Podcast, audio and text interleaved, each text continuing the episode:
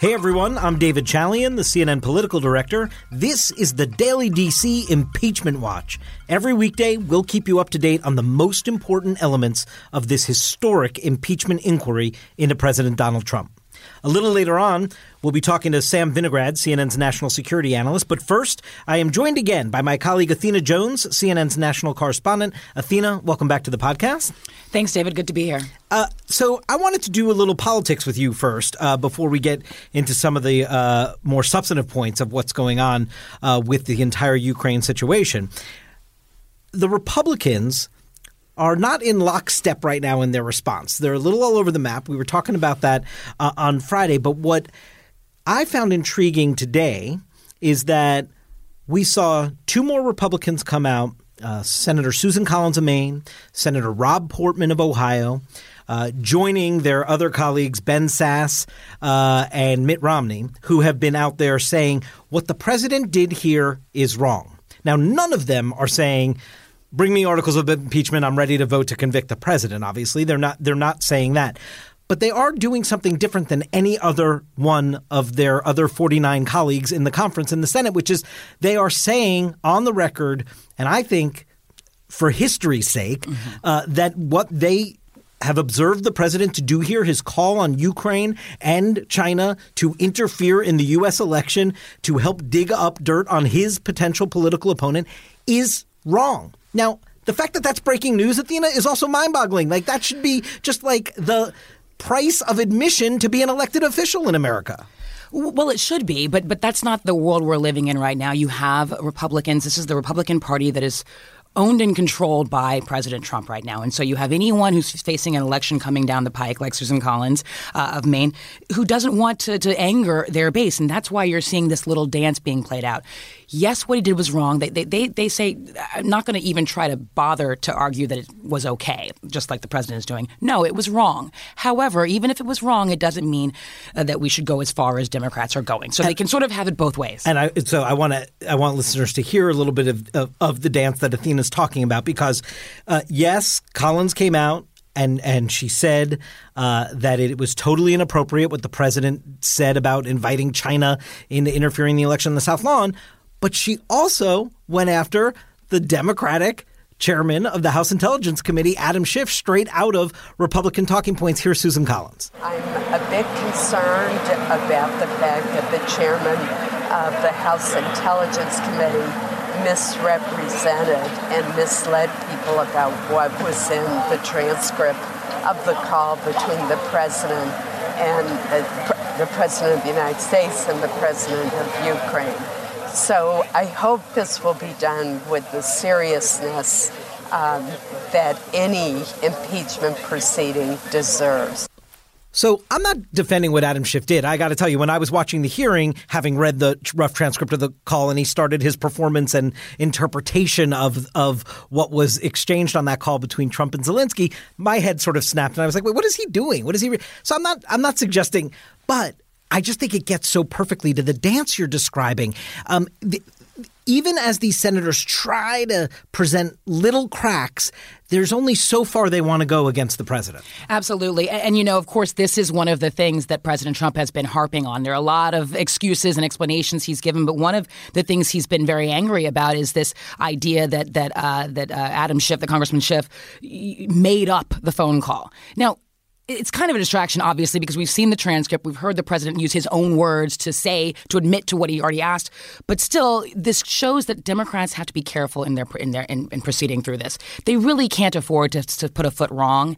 And one might argue that that wasn't such a great idea for Adam Schiff to, to start off that way. It also shows, uh, as you note, because it is a bit of a distraction, we all do have the rough transcript, uh, that Republicans are grasping at, at the straws. ability to push back. They a little bit of, of trying to figure this out. In fact, one of the new lines from Republicans this weekend was that when the president said on the South Lawn that he would like China to investigate the Bidens, that that was just a joke. Now, I didn't see any bit of joking when the president said that on the South Lawn, but that did not stop uh, Marco Rubio or Roy Blunt or others from saying they didn't really take that as a serious request. Right. Senator Rubio said uh, he's just trying to poke you, you guys in the press. That's not a real request.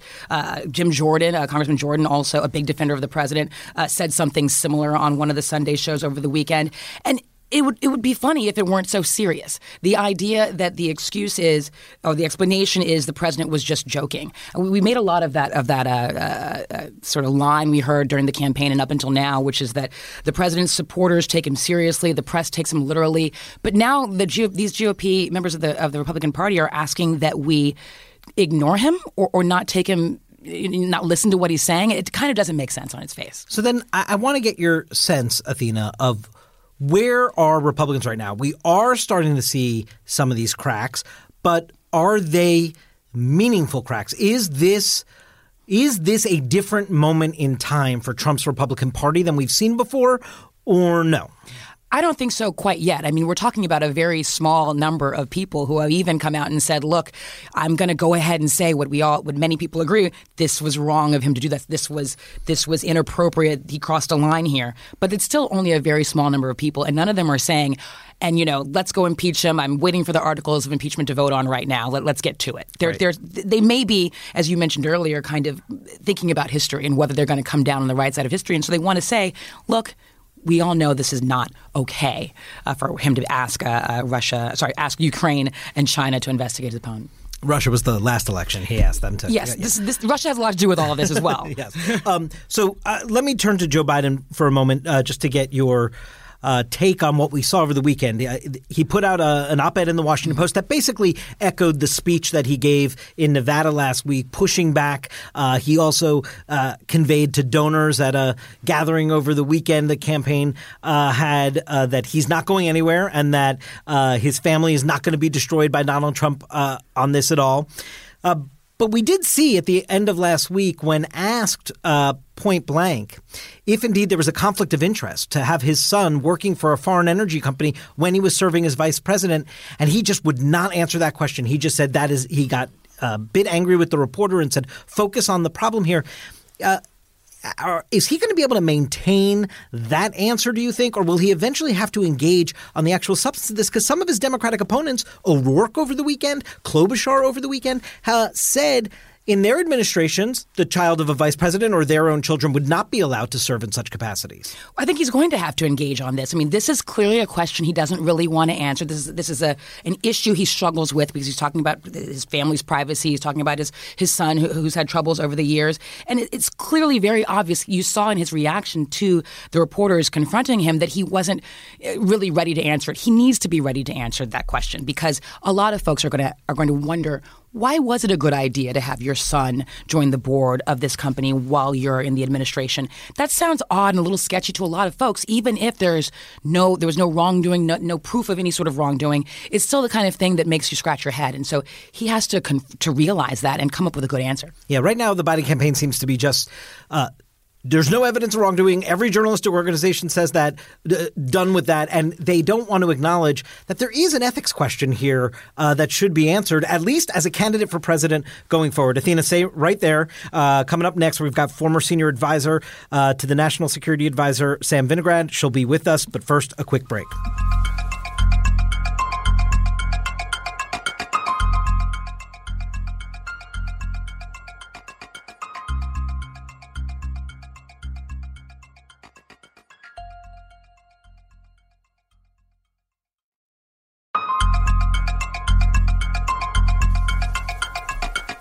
Welcome back to the Daily DC Impeachment Watch. Athena and I are now joined by Sam Vinograd. She is a uh, national security analyst for CNN and the former senior advisor to the national security advisor uh, at the White House uh, in the Obama years. Uh, Sam, my first question to you is one of the big headlines out of the weekend and into Monday morning was uh, that there is a second whistleblower, perhaps not a, a, formal complaint filed, but somebody with direct knowledge, perhaps on the call on July 25th, unlike the initial whistleblower who was collecting information uh, told to him about the call.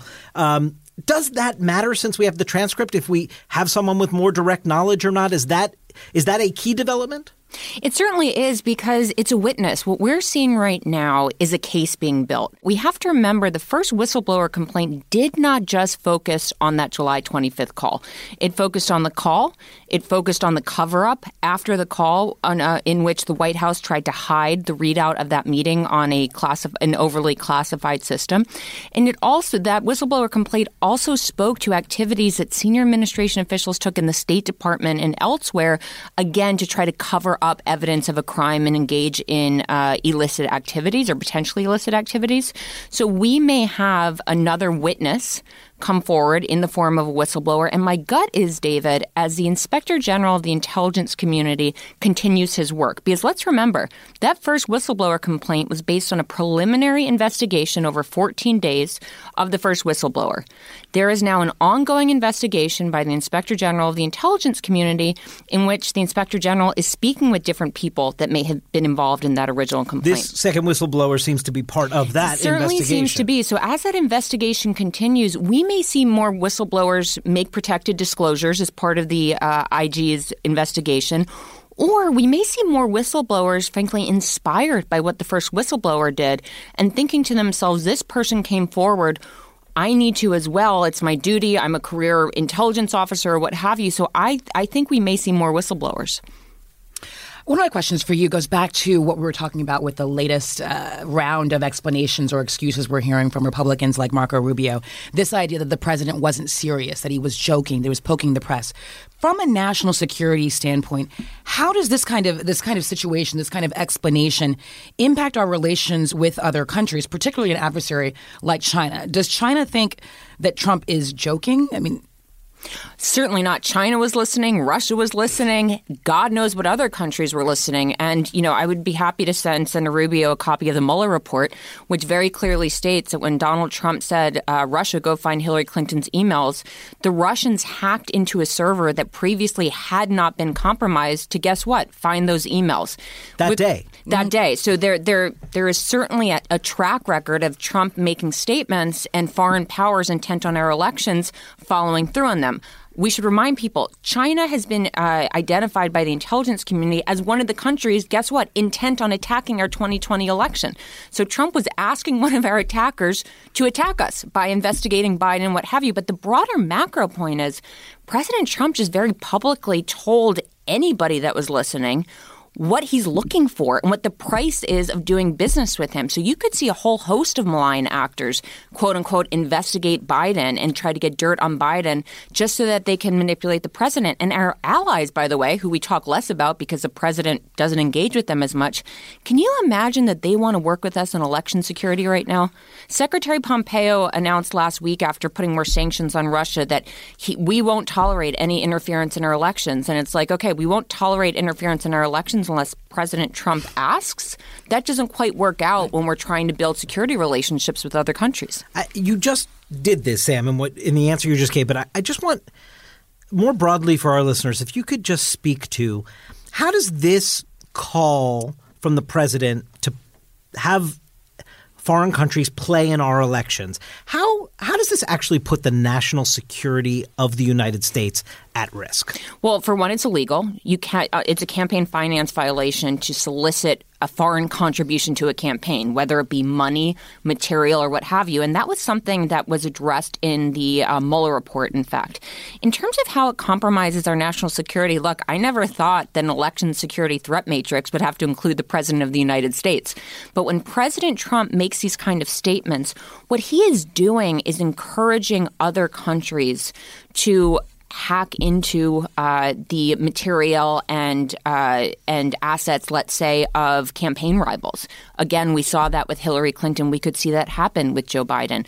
He is encouraging other countries to engage in information warfare when it comes to his political rivals. I'm going to bet a lot of money, David, that Russian uh, information warriors, trolls, and bots are retweeting the Biden is corrupt uh, stuff nonstop. We know that Russia engaged in information warfare in the 2016 campaign, 2018 midterms, and they're most likely doing so now.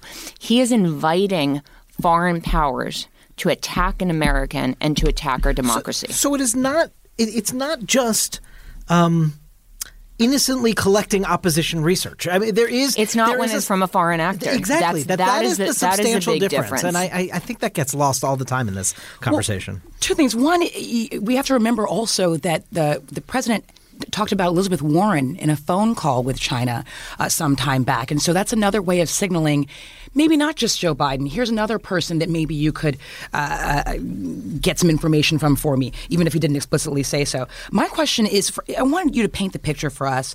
For those who are, say, are hearing the president say, this is, this is okay, I did nothing wrong, or these, these uh, if this kind of thing is normalized, if the president and those defending him are right, and there's nothing wrong with asking Ukraine or China or whoever to investigate a political opponent, talk about what that could lead to, what it would mean for the next election and the ones after that, and so on, and what it means for the way U.S. conducts foreign policy, the way other leaders will view the U.S. Well, for starters, it means that Americans aren't deciding the fate of American elections. Part of the reason we have this law against foreign contributions to campaigns is because it really would distort and uh, exploit the whole concept that Americans are in charge of electing their next president. You have uh, foreign powers muddying the, the waters. That's number one. Number two, from a national security perspective, we would be actively soliciting foreign powers playing in the United States. Again, we know that Russia, China, and Iran have highly advanced cyber operations. We are inviting them to engage in cyber attacks against our country.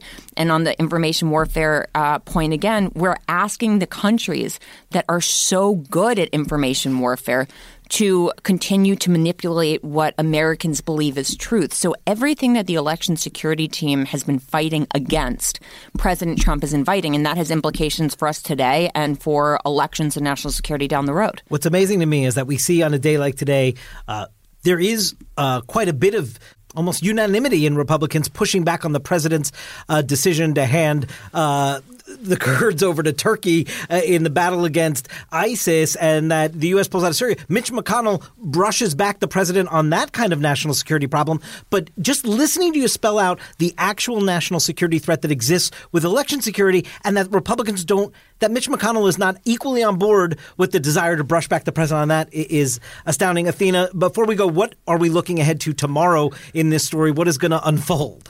Uh, well, the big news tomorrow is that the, the, uh, Ambassador Sondland, the U.S. ambassador to the European Union, is going to be testifying before Congress about all of this. Of course, he is a key player. Uh, we saw he was one of the people who was engaged in all those text messages uh, with Kurt Volker, uh, the envoy to the Ukraine, uh, and with Rudy Giuliani and, and people from uh, the Ukraine president's uh, staff. Yeah. So it's going to be interesting. Big Trump him. donor who was the one that's saying, "Hey, we should take this offline or uh, call me." So it'll be interesting to hear uh, what comes out of uh, his uh, trip to Capitol Hill.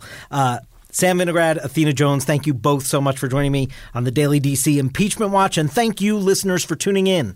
This is a story with a new set of revelations every few hours, it seems, so we'll have a new episode every weeknight to help you make sense of it all. Please make sure to subscribe on Apple Podcasts, Stitcher, Google Podcasts, Spotify, wherever your favorite podcast app is. And while you're there, would you please do me a favor? Leave us a rating or a comment. Uh, it helps people find the show. I didn't mean to use that expression, do me a favor. That does it for this edition of the Daily DC Impeachment Watch. We'll see you tomorrow.